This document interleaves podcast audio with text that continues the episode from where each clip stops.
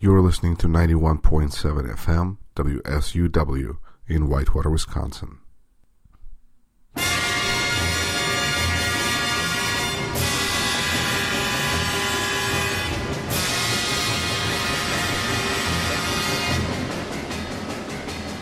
Let me spin you a tale.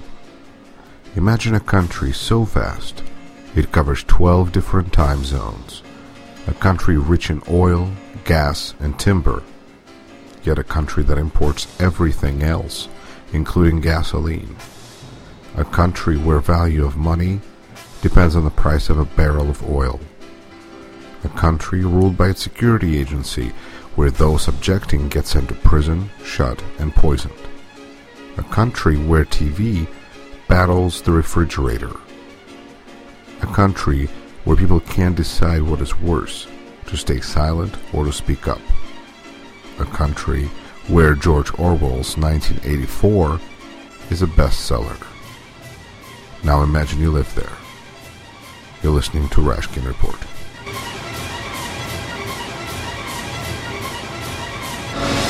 You're listening to W S U W ninety-one point seven F M, The Edge in Whitewater, Wisconsin. This is Yuri Rashkin, and uh, you're listening to Rashkin Report. I'm excited to welcome back to the program Slava Rabinovich, who are our uh, on-site expert of all things Russian, uh, speaking to us from Moscow, Russia. Slava, welcome back to the program. Oh, thank you, Yuri. Glad to be back. We have uh, an exciting development. Uh, I, you, as everybody in the world, I think, knows by now. Uh, Donald Trump uh, got elected to, to be president of the United States. Granted, we, you know, it's uh, not officially sealed by the Electoral College, but all signs point that uh, Donald Trump is going to be the forty-fifth president of the United States. Um, I think just as many people as know about this are probably many people are surprised by this development. But you seem rather optimistic about what this may mean for Russia and for the world. Can you elaborate on uh, how you feel Trump administration is going to have, uh, what the relationship is going to have with Putin and with Putin's Russia, and why you're optimistic? Well, Yuri, you're um, uh, putting the word optimistic uh, into a context should be really clarified what context it is. Uh, whatever is good for Russia uh, means, in my mind, um, being bad for Putin and vice versa. So unlike uh, some of the Russian um, propaganda and uh, uh, various state uh, functionaries who um, work for Putin, I do not associate Putin with Russia, and I do not subscribe to their statement that Putin is Russia and Russia is Putin. Therefore, the faster Putin goes, the better it will be for Russia and for the Russian people. Um, it was a premise all along for uh, so many months that uh, in the Kremlin's mind, the uh, a possible election of Donald Trump uh, would be good for Putin and for the Putin's regime. Uh, I was of a different view. And I'm more so of a different view after uh, Trump's unexpected victory.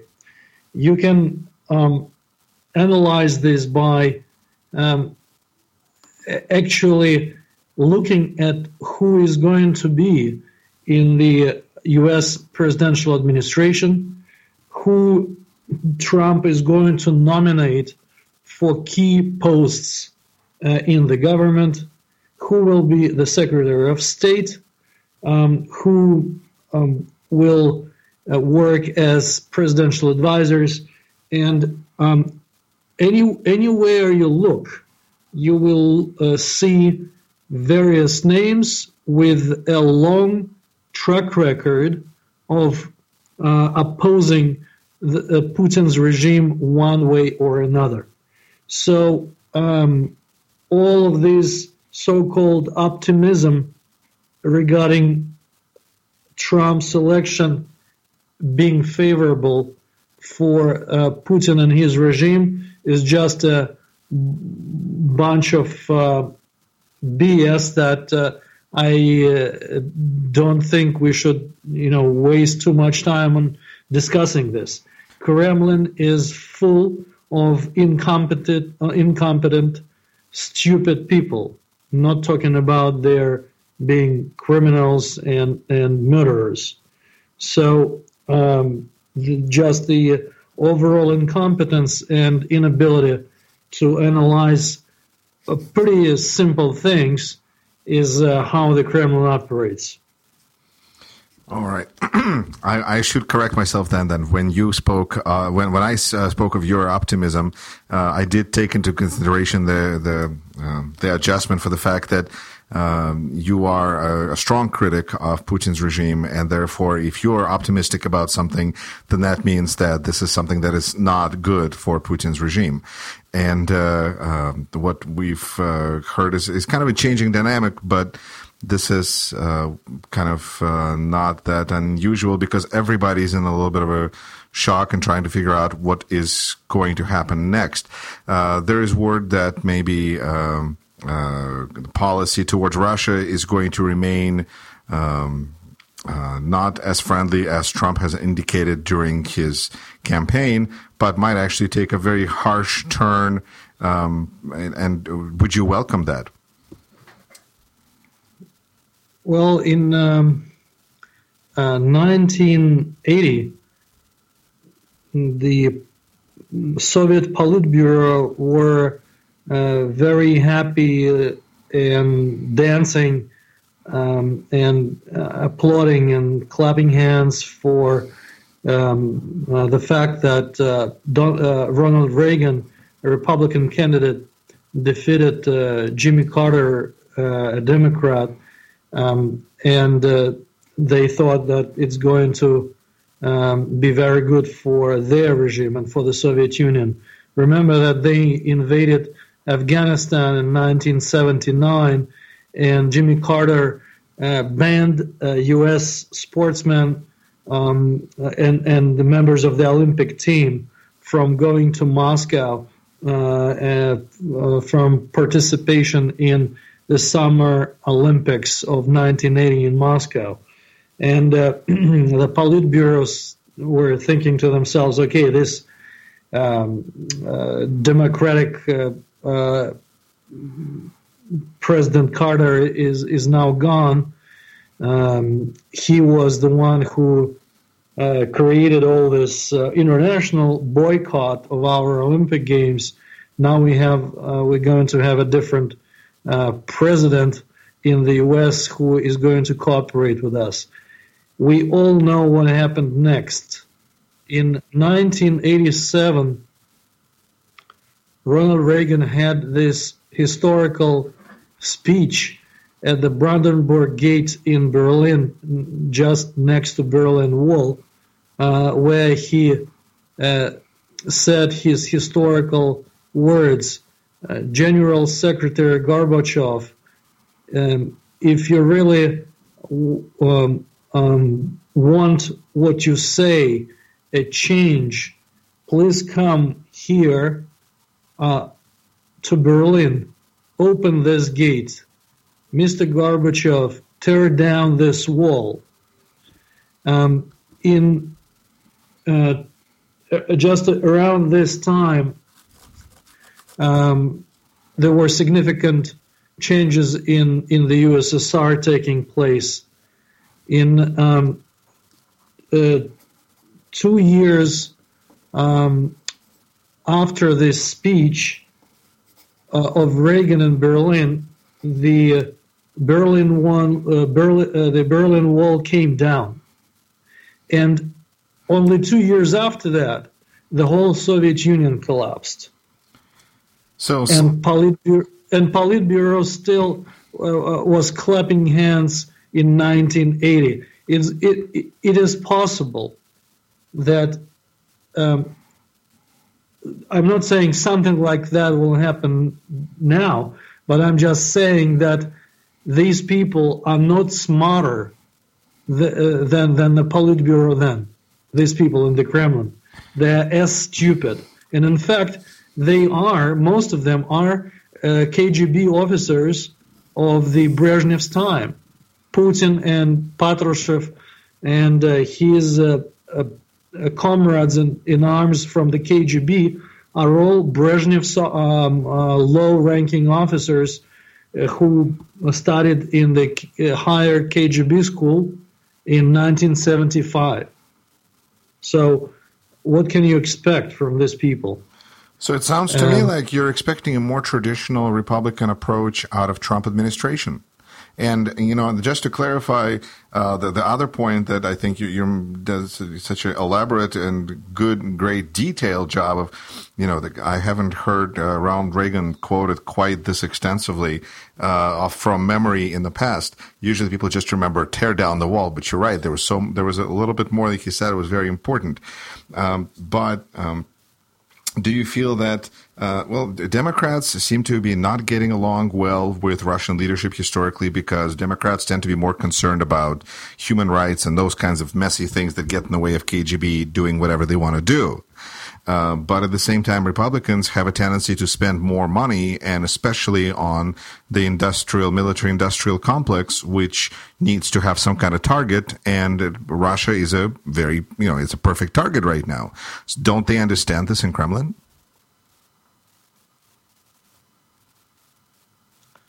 Um, Yuri, sorry, you were breaking up at some points, but uh, I, I think I heard your question. Um, I, uh, I, I think that on average, indeed, um, um, there were occasionally, uh, on average, uh, Democratic uh, administrations were not um, that cooperative with Russia, but, uh, but uh, this is not a rule of thumb over the long period of, of time. If you if you take it and analyze that, um, the relationship uh, during the Clinton administration was uh, quite good, uh, and uh, uh, it um, mostly depends on the um, you know what's happening in Russia and in the Kremlin over Uh, medium to long term during those kind of periods.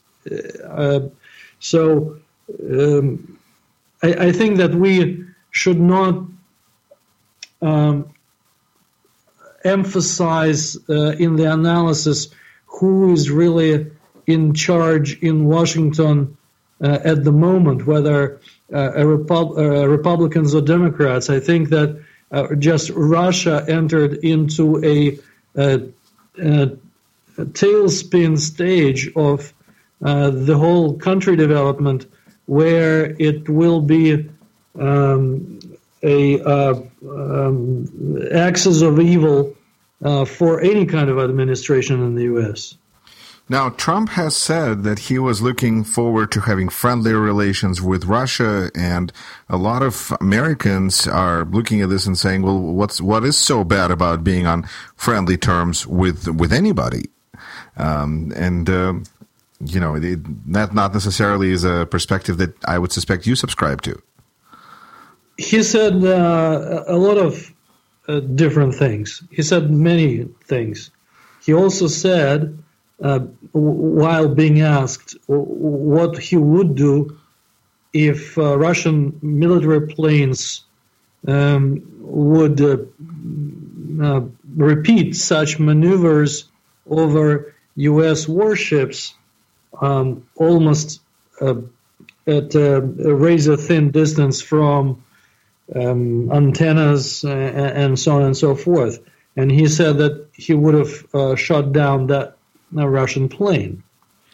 Um, uh, there, will, there is nothing bad uh, about a good relationship between the U S and Russia uh, in general. But um, in terms of what's happening in Russia uh, and how Russia behaves um, in in terms of uh, its relationships around the world and what it, what Russia does to various countries is going to be inconsistent with uh, um, level of tolerance of any type of the U S administration.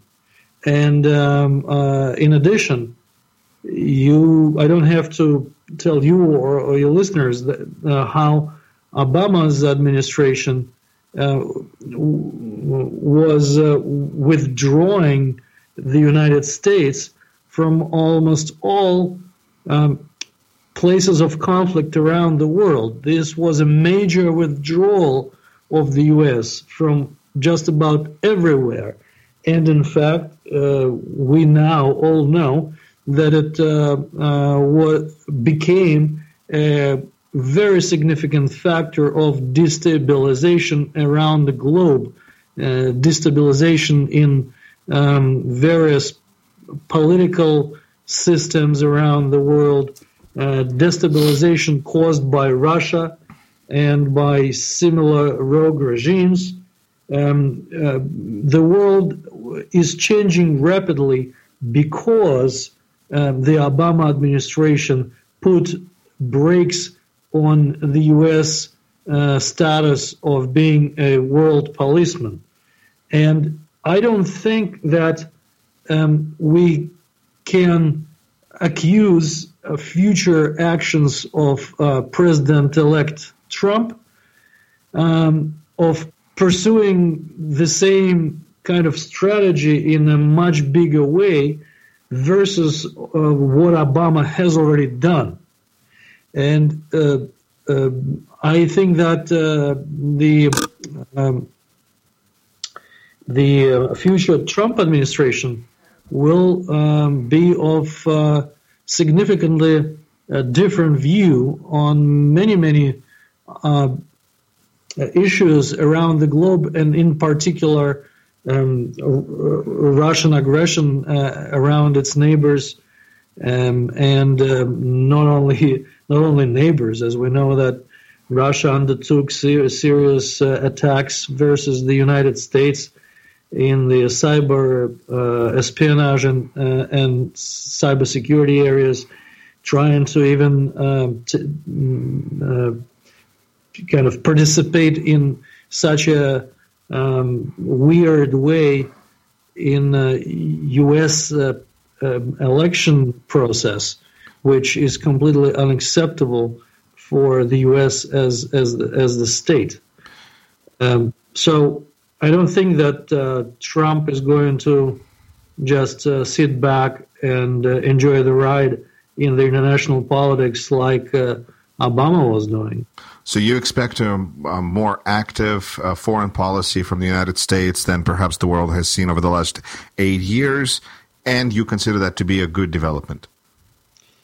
Yes, uh, but it also may be in somewhat different uh, manner. Uh, it could be that Trump will um, uh, de- decrease somewhat uh, the... Uh, Uh, the value, uh, the value of NATO being a world policeman, and increase the U S being a world policeman, unless and until he makes other countries to pay up in terms of their share of financing uh, their NATO participation.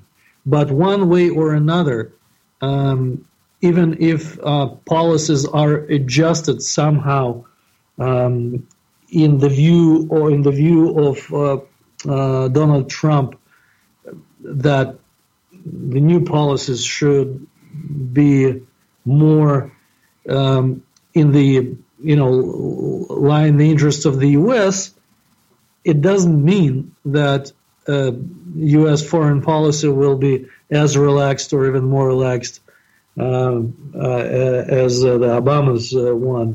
So I think that he will be much more active. And uh, uh, again, just looking at who is going to be in Obama's administration, uh, looking at all these candidates.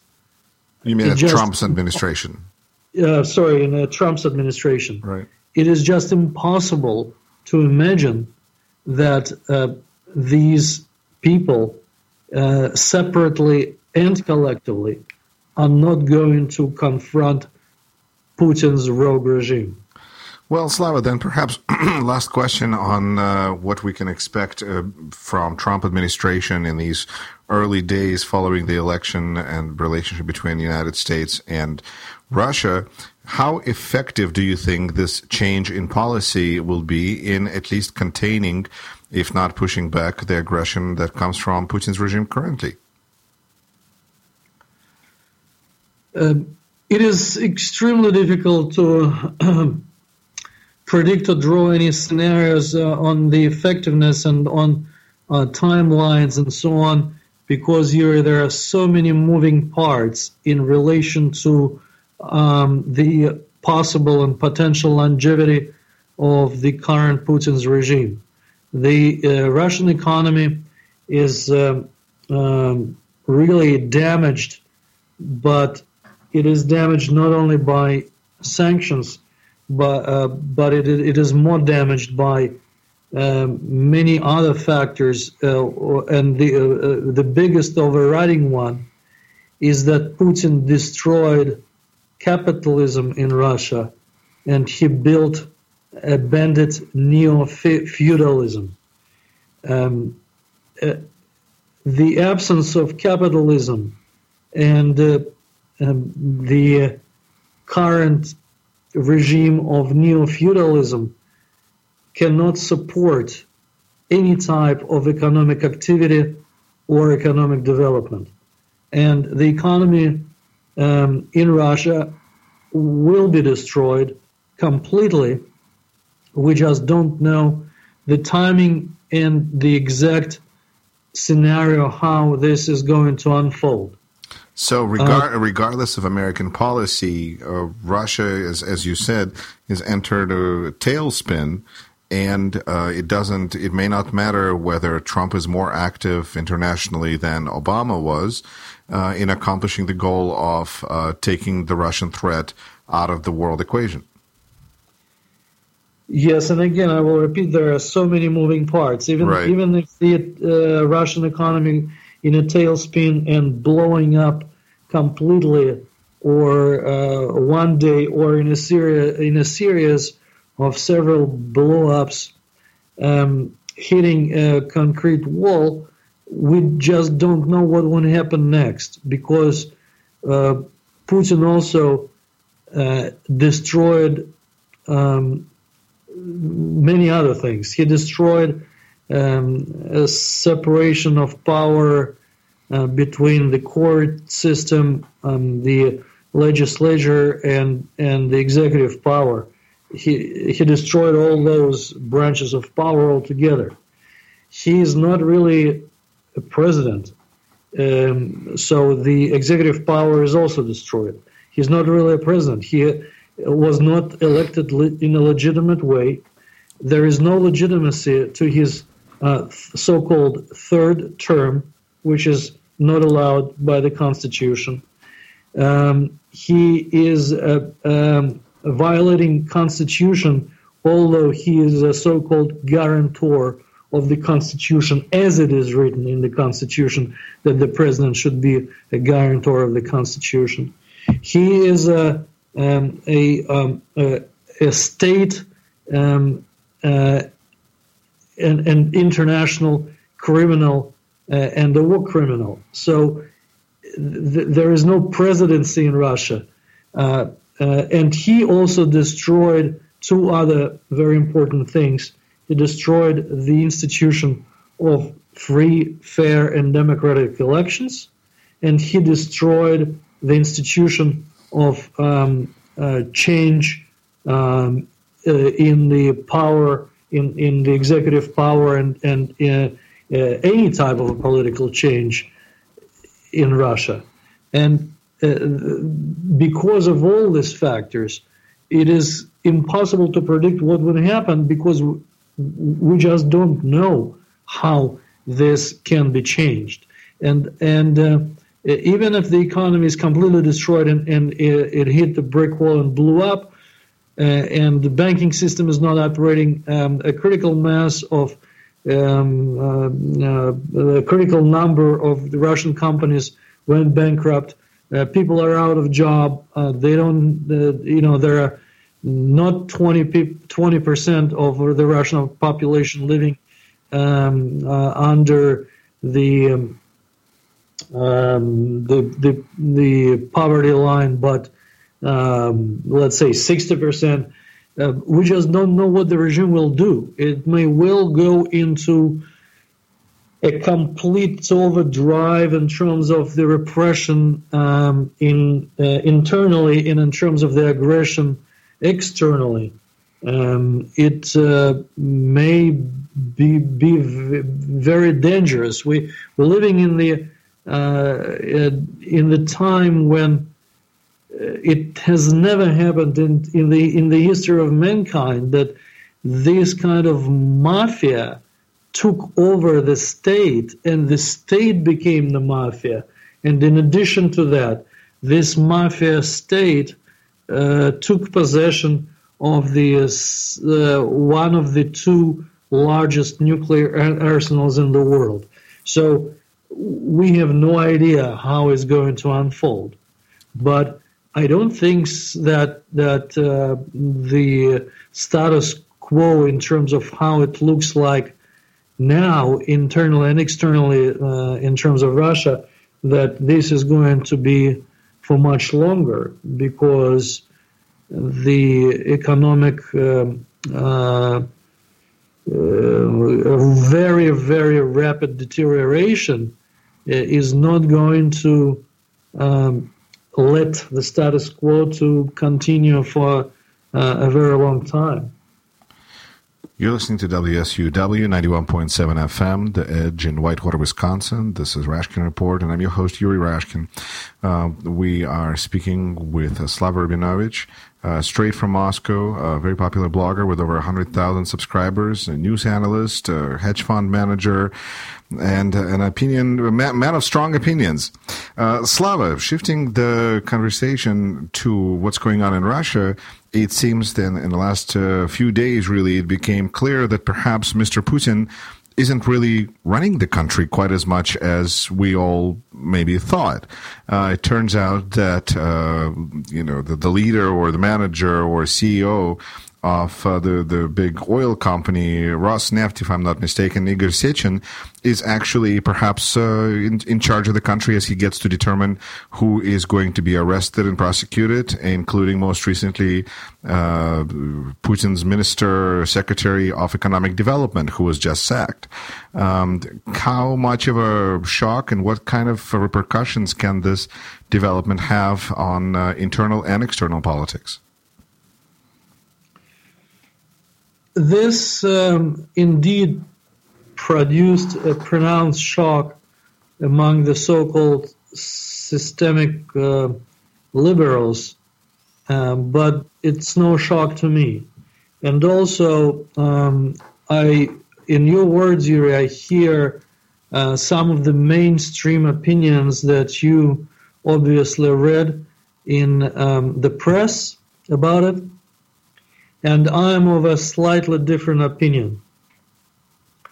Um, Sechin, the president of Rosneft, is not the most powerful man in Russia, as some um, now he, uh, describe him, in, in terms of being even more important than Putin and being able to do what you just described he did.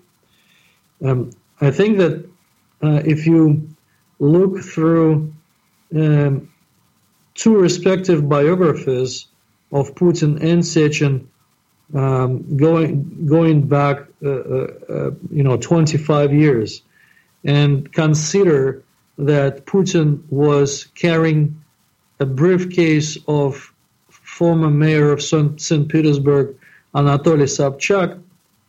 Um, Then Sechin, at the same time, was carrying the briefcase of Putin, and I, I and I don't think that these roles ever changed.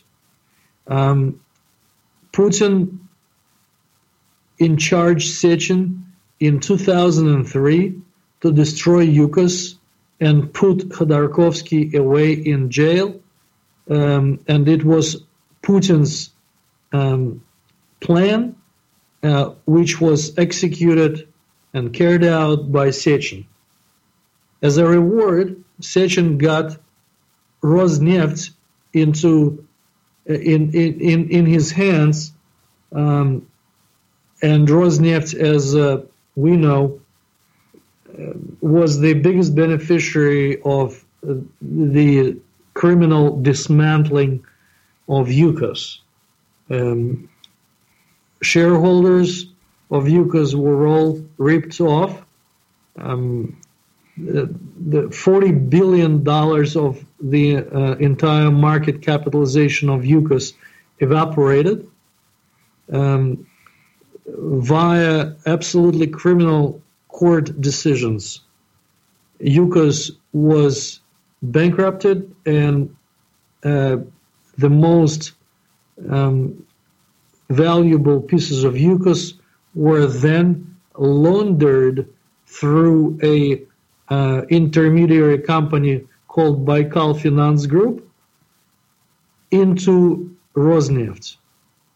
Uh, the existence of Baikal Finance Group and how um, it was used as, as an intermediary company and who was the beneficiary of huge um, cash that uh, uh, accumulated uh, after all these transactions, and, and where this cash went, and we may someday find out when Putin uh, is actually um, on a bench in court uh, after his regime is gone and he is arrested and prosecuted. But that was Putin as a masterminder, uh, as, a, as the mastermind of that, and Sechin was again um, executing the plan. And then Sechin got this job of being the president of um, Rosneft. He got fifty million dollars, and again, I repeat it, five zero, fifty, not fifteen, not one five. Five zero, fifty million dollars as an annual fixed salary, as an annual guaranteed salary in this position of the president of Rosneft. That was back in two thousand five, I believe. And now, more than ten years later, he received uh, half a billion dollars in just guaranteed annual salary. And this is not uh, talking about all this money that is being actually stolen from this company. Now, who is the beneficiary of how the money is being stolen and how the assets are accumulated in Rosneft? I don't think that Sechin is the main beneficiary. It's Putin, his boss. And uh, um, the entire um, pre-story before the Minister of Economics was sacked and uh, actually arrested, the entire prequel to that was the story of privatization, uh, quote-unquote privatization, of another oil company which is called Bashneft, which is now um, bought, being bought by Rosneft. And this is, again, a so-called privatization, quote-unquote, of a company by another state-owned company. This is so ridiculous that your listeners in, in America probably won't even understand what I'm talking about. But but this is true. This is how the Putin-style privatization works. Bashneft, well, Bashneft was nationalized and was stolen from Mister Yevtushenkov, uh, who owns the company called Sistema. This is a London Stock Exchange-listed company. The Bashneft was nationalized and taken away from Sistema. Uh, and after being nationalized in, in such a criminal way, it's being so-called privatized via a purchase of by another state-owned company.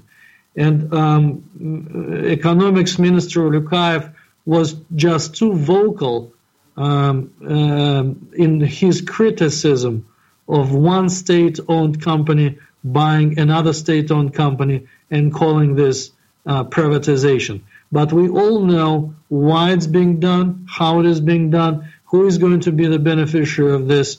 And we all know, or not all, but I know that Putin is the principal and Sechin is just the executor of this, probably receiving some type of a so-called performance fee or a carried interest in these types of transactions, including this one. All so right. when when when what you're saying, you know, how this story was unfolding a couple of days ago, uh, including the, uh, you know, the use of uh, uh, s- security services in Russia and F S B and, and so on and so forth, and how Sechin organized this. Of course he organized this because Putin is the one who is the masterminder of this. All right, Slava, then, in that, well, I guess first I want to clarify for our listeners that the word neft that we keep hearing, Rosneft, Bashneft, neft means oil. So we have all these oil companies that are consuming and privatizing each other. And uh, we've seen something similar after two thousand eight crash uh, with banks, where money was given to banks in the United States and they used it to buy up each other. Um, but here we have it on a much more criminal scheme level, where uh, we have a number of criminal organizations that are basically absorbing each other uh, as fast as they can, because the amount of the economic pie continues to shrink. So do you look at this, Slava, and, and uh, let's say Putin is indeed in charge, as, as you claim, and, and I really have no reason to argue, uh, because you have a much better grasp on the situation than a lot of the people. Do you feel then we are looking at uh, a new... Repression, a regime of repressions where people are going to magically disappear in the middle of the night, like was happening in Stalin's time? Is this uh, something that in Russia is called cleansing of elites? Um, what what is this? Just a redivision, constant redivision of the ever shrinking pie until um, somebody is, you know, alone. Uh, the, perhaps Mister Sechin, perhaps somebody else remains the sole winner of the entire pie together with Mister Putin, and, and then what? I have no idea, Yuri, and neither um, do you or anybody else, because I just said that Putin destroyed all types of institutions, um, making um, Russia a state. Uh, uh, I mean, those institutions, as uh, written in the Constitution, um, used to make a Russia a state. Now it's not a state. It's just a banana republic with no bananas. It it it, it is a. Um, it's not. You cannot even call it a rogue state. Um, um, it, you can call it a mafia state uh, with uh, uh, uh, headed by war criminals. Uh, state criminals, uh, murderers, uh, thieves who took possession of nuclear weapons. And uh, uh, when you're asking whether people can disappear uh, at night like in nineteen thirty-seven, well, the Minister of Economics just disappeared at night um, until, uh, and nobody knew uh, his uh, whereabouts until um, the uh, Um, investigative committee officially announced uh, that he was arrested, and uh, uh, that happened uh, in the middle of the night. And uh, um, we all kind of tried to recollect when was the last time when the acting minister of the Russian or the Soviet government was arrested Um, in his job. And we figured out, in fact, when uh, it last happened. Do, do you, by the way, know the answer to this I question? I do not know the answer to this trivia, no.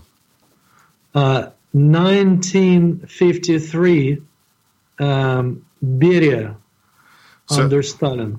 So this is a chief of uh, security or national security, however, or K G B in, under Stalin, Uh, who quite possibly is responsible for Stalin's death and was hoping to take over, didn't happen, and he was sacked himself and executed almost immediately. And then since then, that was kind of the, the end of Stalin's times in in some way. Exactly. Exactly. And then after and, that, and- that's been sixty years of uh, no ministers or secretaries of anything being arrested while still employed by the state. That's correct. Interesting. The, the, the, this is an extraordinary event. I mean, many people do not realize. Absolutely. Slava, um, the, I guess the last question or the area that I'd like to cover with you, uh, you know, in, in this conversation is we, we're speaking a lot about elites. We're speaking about Mister Putin, Mister Sechin, you know, Secretary Ulyukaev, all, all these exciting people that are, you know, we read about in newspapers. But what about uh, regular Russian people? Uh, how are they taking all of these developments, whether it's election of Trump, whether it's the falling the uh, economy that's falling apart, whether it's these uh, semi, you know, mass, not quite mass, but still repressions against political um, uh, op- uh, opposition? How are people responding to this? Um, you see, uh, people uh, fell into a long-term trap of uh, destruction of the Russian education system, um, of the uh, complete brainwashing over uh, television throughout last um, fifteen to twenty years. Um, I'm not talking about the propaganda of the last two and a half years. I'm talking about Um, a complete um, uh, deterioration of uh, quality um, of the television programs over the last fifteen years compared to what the television looked like in, in the nineties. Um, and um, um, then a, a generation of people, and not even one generation of people, uh, grew Uh, up and not knowing any type of life uh, without Putin. There are uh, now people who are uh, twenty years old and they do not remember anybody but Putin. And there are also people who are ten years old and uh, uh, they live under Putin. Um, and um, uh, the Um, experiment that um, was undertaken uh, two and a half years ago on the um, state-owned uh, Russian television, uh, a completely criminal um, experiment of the prop- Goebbels type of propaganda, um, finished off Uh, the majority of the Russian population, if we're talking about large numbers, uh, if, if we're talking about the entire Russian population and the percentage of uh, the Russian population who is really affected by this experiment. How do people so, respond to the arrests? To the arrests of whom? Um, of, of Ulyukaev? Of the Russian economics minister? Right, right. And in a sense that um, are they saying that he stood in the way of this transaction? Are they saying that uh, he did something to anger Putin? Because clearly Putin has to be the good guy. No, so. no, but, but, but the arrest of Ulyukaev was presented in a way that he was extorting a bribe from Sechin, from Rosneft, for uh, his ministry Um, giving a, um, a favorable report to the government for this so-called privatization to go ahead. And uh, it, it is presented that he was arrested uh, while while taking a bribe uh, under the surveillance of uh, the Russian security service, the F S B.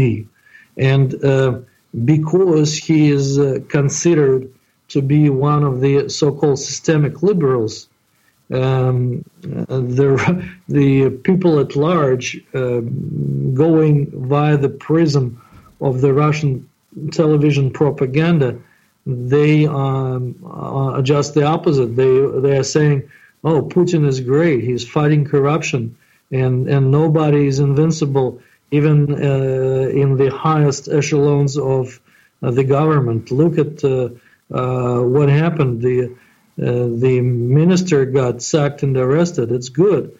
Putin Putin is really fighting the corruption at last. Um, and so it is um, this propaganda this which works um, in in both directions. Uh, one is that um, Putin is really fighting um, corruption, and on the other hand, um, the uh, those people in the government who are still considered to be so-called systemic liberals, they their camp is being damaged and destroyed e- even further.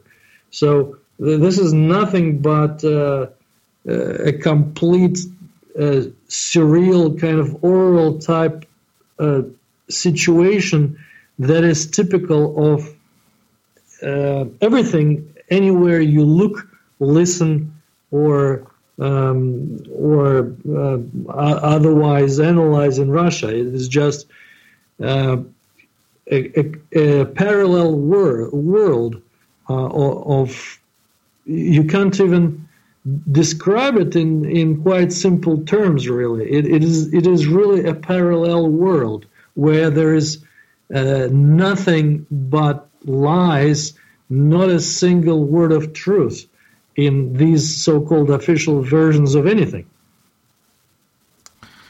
Well, on that note, um, Slava Rabinovich, pleasure as always to have you on the program, and uh, looking forward to uh, speaking with you again. It's, you know, it's, it's, it's. I think we want to be hopeful, but is it easy to be hopeful? I think it's a little bit difficult to be hopeful in this situation. I guess most, uh, the best thing we can say is, like you said, we don't know what's going to happen. There's a lot of variables. And so perhaps that's the best part about it. Well, you said it well.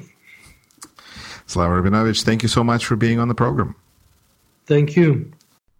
You're listening to ninety-one point seven F M, W S U W, in Whitewater, Wisconsin.